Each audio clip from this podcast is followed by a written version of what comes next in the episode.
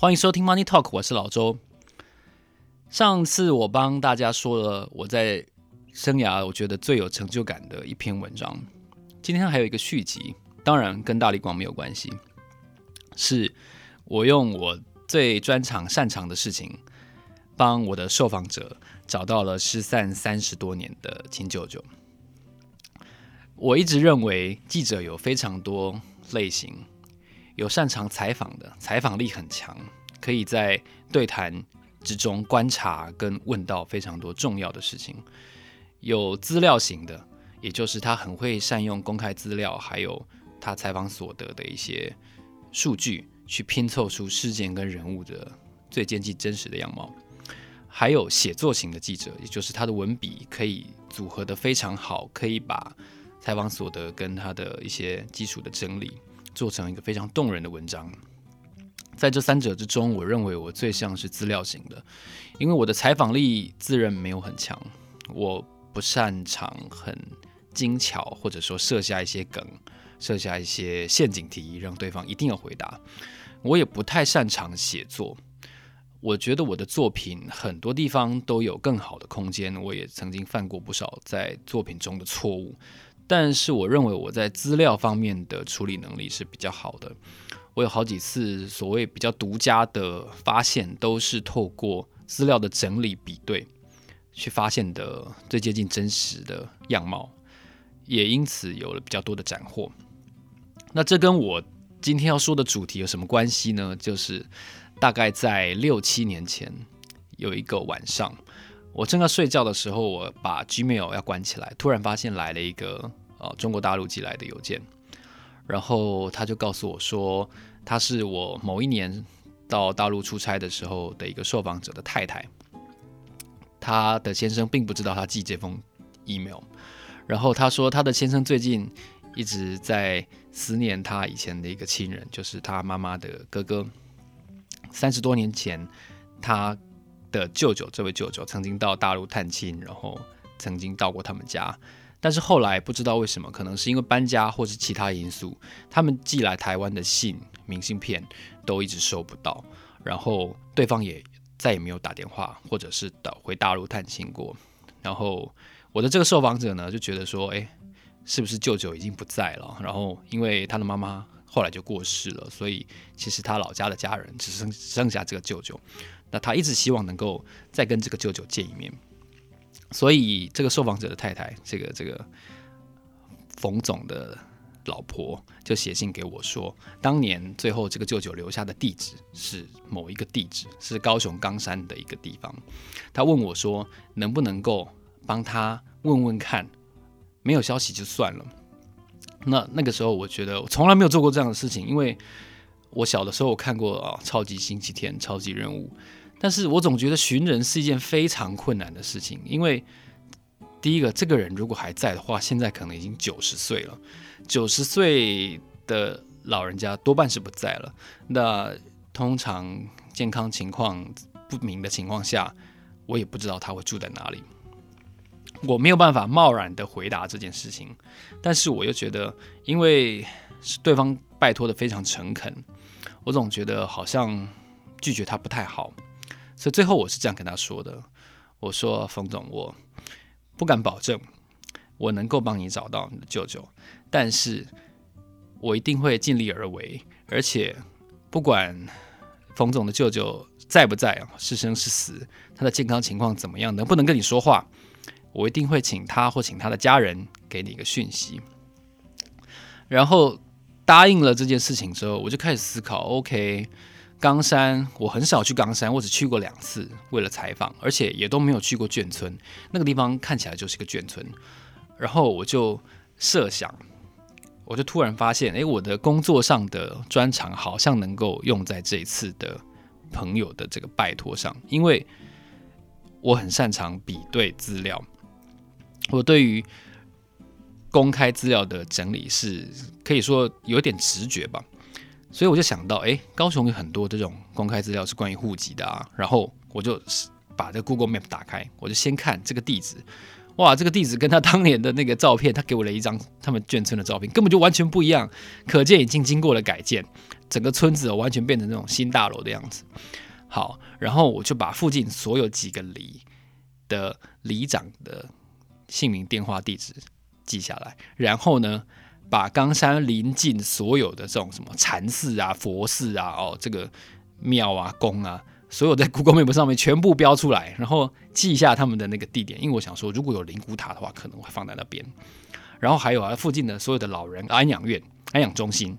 也把它全部记下来，就用一张 Google Map 把它上面的那个地点全部用不同的那个符号把它记下来。啊，有的就是标一个房子，有的是标一个一个教堂这样子的的记号，方便我做记录。也就是说，我心想，老人家他是四川来的，这个邓先生他是四川来的，所以。如果说最后他假设往生的话，他大概我估计他应该会把骨灰放在冈山附近的地方，而不是回到大陆。好，那这样子做完了这样一张 map 之后，我就一个一个实际的操作。第一个，我先打里长，所有的里长都觉得我是诈骗，都觉得我是台湾来要骗钱、要骗遗产的那种那种人，然后不然就是挂我电话。不然就是应付了两句，然后就把我就把我打发掉，然后装作电话不小心挂掉这样子。然后我想说，好，里长大概没时间理我这种很奇怪的请托，我就开始打那那些什么庙啊、宫啊、哦佛寺啊，有灵骨塔或者说公公社的那种灵骨塔的那种中心。然后可是我又不是亲人，我也不是什么什么有委托书的代办、有法律地位的人，所以这些。宫庙啊，这些灵骨塔的人根本也不愿意帮我查有没有这个人，我我连我连有没有都没有办法得到答案。然后后来全部都被拒绝过一轮之后，哇，真的那个时候已经经过了一个月。然后我心想，哇，因为我是工作之余，在每天抽一点时间，然后抽个五分钟帮他打一个电话这样子。后来我发现，经过一个月，好像都完全没有进展呢，真的太夸张了。后来我就想到了另外一个办法，就是。每一个社区啊，现在我们每一个社区都有所谓的管委会嘛。那管委会应该特别像是这种国宅啊，都有跟里长相关的这种里干事啊等等办公室的电话。我就换一个方式，我就打这种李干事，还有这种国宅管委会的电话，也是一样打过了非常多次哦，然后都完全没有下文。不然就是说你是谁？你是不是诈骗？然后就直接挂掉。不然就是说我们不可能帮你查这个东西，除非你有正式的法律上的委托的文件。我们才能帮你查。后来我觉得可能是受访者冯总孝感动天呢，还是说我我已经做了一个多月都毫无下文的这个这个努力之下哦，有一天我在打另外一个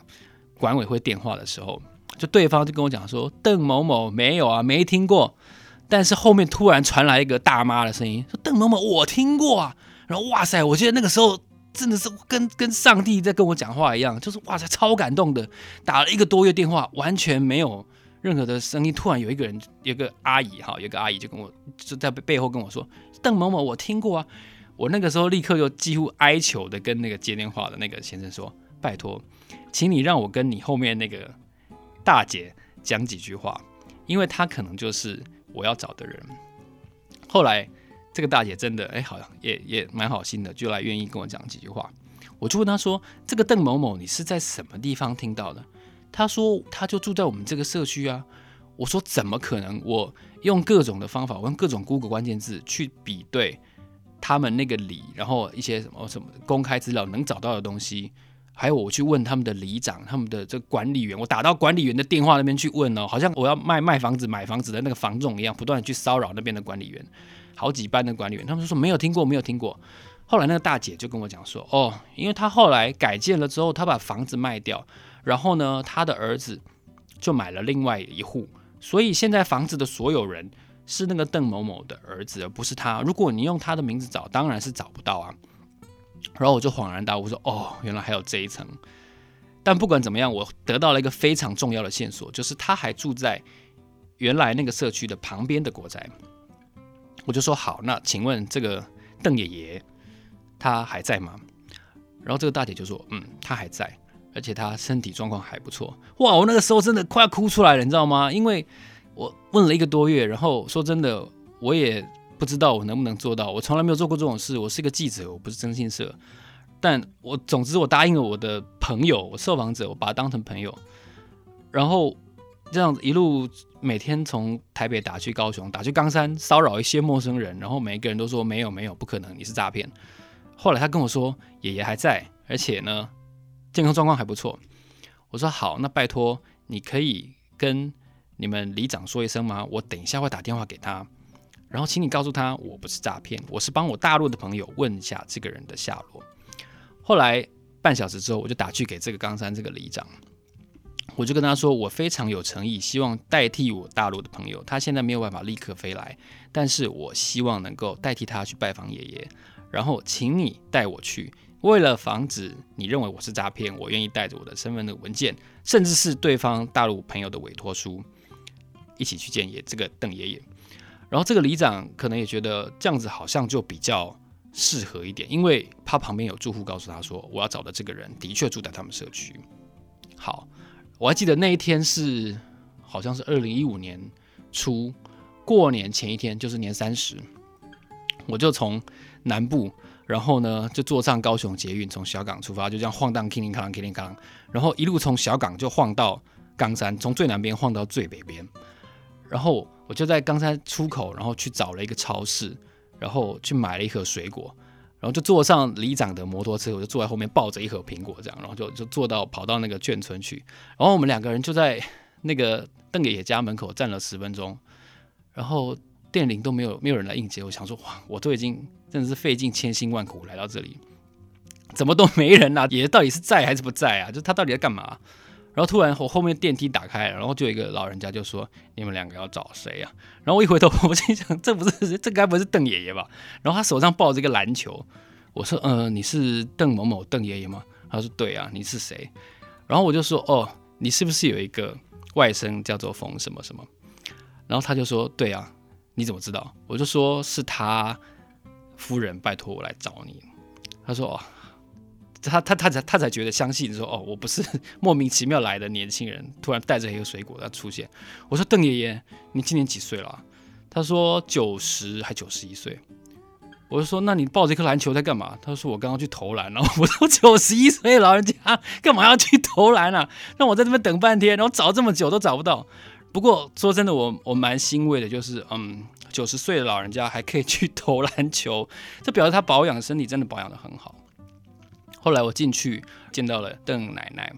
然后我就看到很多他们家庭的合照，很多张穿着军服。我突然能够有一点点理解，就是他为什么三十多年也许都没有回到大陆。呃后后来我听到的答案其实跟这个也很接近，就是说因为他们家有很多人当军人，那如果说他常常回去的话，其实是不是那么方便的。我就说，一方面我要取信于人，二是二方面我要赶快。让我的受访者知道，他当初拜托我的事情我已经做到了，所以我就立刻拨电话给我这个受访者，然后这个电话接通，我就说：“冯总，拜托我要找的人我已经找到了，我现在就让你跟你舅舅讲话。”然后哇，他那个时候他瞬间他就真的是快要哭出来，他说他现在正在开车，他一定要赶快停下来。然后我就觉得哇，真的超感动，这个成就感比我那一次。哦，什么写的写到大立光，然后把大立光的股权间接的推动他们做了一些改革，那个成就感几乎是可以说是更大的，因为我促成了一个几乎很难做到的事情，就是我帮我在大陆的朋友，因为他找不到人，所以我花了一个多月的时间，然后几乎是完全没有任何人脉的情况下，真的找到了这个爷爷，而且他真的运气很好，他的身体状况非常的良好，他们两夫妻都还健在。然后他们也说了很长很长的话，然后我我就突然发现以前那个哦《笑傲江湖》啊，那个徐克那个版本里面那些江湖中的角色，比如说像任我行啊、任盈盈，他们讲那个四川话，真的那个四川话就是那样讲的，就他们完全用四川话的乡音在讲，所以我瞬间就觉得哦，原来这就是四川话。所以后来我的受访者冯总他也飞到台湾来，有见了他的舅舅，然后有一个很圆满的会面，这样。我就觉得很值得留念的一件事情，就是你用你的专长去寻找，然后去 mapping 去标定可能找到的这个对象。以前我用这套方法去找受访者，然后去抓他可能认识的人，可能是谁，可能不是谁。那删去法跟跟增添，那后来想不到我也用这同样一套方法，帮我的受访者找到了他的家人，失散多年的家人，然后也有一个很圆满的结局。所以我觉得，其实当记者的专长好像也蛮有意思的。虽然是一个资料型的记者，我没有很强的写作力跟采访力，但是实际上你还是可以帮到这个社会上的某些人。这也是我生涯我觉得值得跟大家分享的一件事情。如果你喜欢这个节目，然后如果你喜欢我分享我在金融市场或者说我在工作当中遇到的点点滴滴的这些有趣事情的话，欢迎你在 Apple Podcast 上面留言，或者是你到 IG 上面去搜寻 Our Money Talk，这是我的 IG 的账号，请你告诉我你对哪一个市场的现象，还有哪一家公司或者是哪一个人物想要听到更多深入的采访跟对谈。你都可以留言告诉我，还有记得一定要在 Apple Podcast 上面按五颗星。呃，这里是 Money Talk，我是老周，非常谢谢你这集的收听，我们也期待下一集我们能够让你有完全不一样、更新的体会。我们下一次见，谢谢，拜拜。